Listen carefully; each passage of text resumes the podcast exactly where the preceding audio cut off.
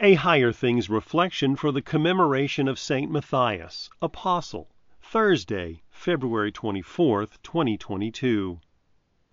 In the name of the Father, and of the Son, and of the Holy Spirit. Amen. In those days Peter stood up among the brothers the company of persons was in all about 120 and said Acts 1 verse 15 in the name of Jesus. Amen. Have you ever thought about going to seminary?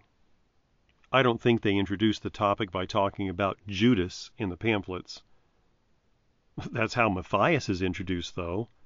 Let's find a new pastor because Judas messed up so bad. I guess it sets the bar achievably low. Don't be remembered as the one who betrayed him. It also doesn't paint a cheery picture for the new guy. Matthias's introduction has more in it about Judas than about him, and none of it's good either. It doesn't seem like a great introduction to the office of the holy ministry. But Peter is preaching wisdom even before Pentecost. He stood up and said the scripture had to be fulfilled concerning Judas. Even among the tragedy, God's will is done. It was not God's will that Judas kill himself. There's a specific commandment against that. It was not his will that Judas carry the burden of his own sin. Jesus bore the cross for that. What Judas did was also not enough to thwart God's word and promise. The scriptures would be fulfilled. The Christ would suffer and die for the sins of the world. Nothing can stop that, and nothing should try. It's actually a gift to anyone who would ever consider standing in a pulpit. You can and will sin and fall short of God's command. You will not embody his law. But you will be the one through which he fulfills his will anyway. Judas's fall led to Christ's sacrifice for him and for all. Matthias, called by the Holy Spirit, will be a tool of the same God who wants all to believe and be saved. Matthias bore witness to the resurrection. Jesus, who died, is risen for Judas's sin, for yours, and for all. None of what went wrong can put him back in the tomb. Matthias, who we know very little about, proclaimed what we know he saw Christ is risen. Here, God's will is done too.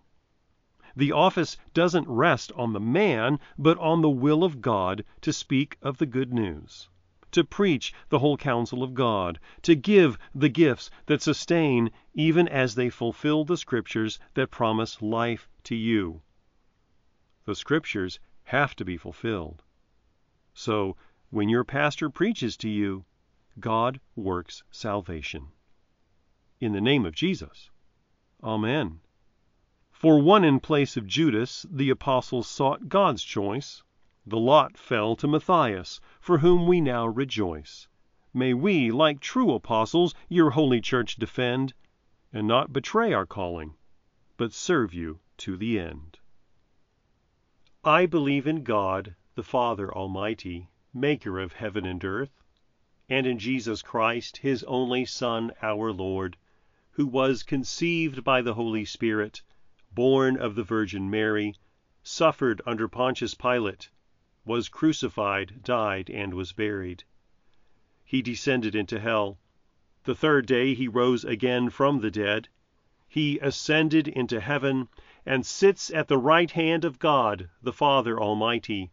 From thence he will come to judge the living and the dead. I believe in the Holy Spirit the holy Christian Church, the communion of saints, the forgiveness of sins, the resurrection of the body, and the life everlasting. Amen. Our Father, who art in heaven, hallowed be thy name. Thy kingdom come, thy will be done, on earth as it is in heaven. Give us this day our daily bread, and forgive us our trespasses as we forgive those who trespass against us. And lead us not into temptation, but deliver us from evil.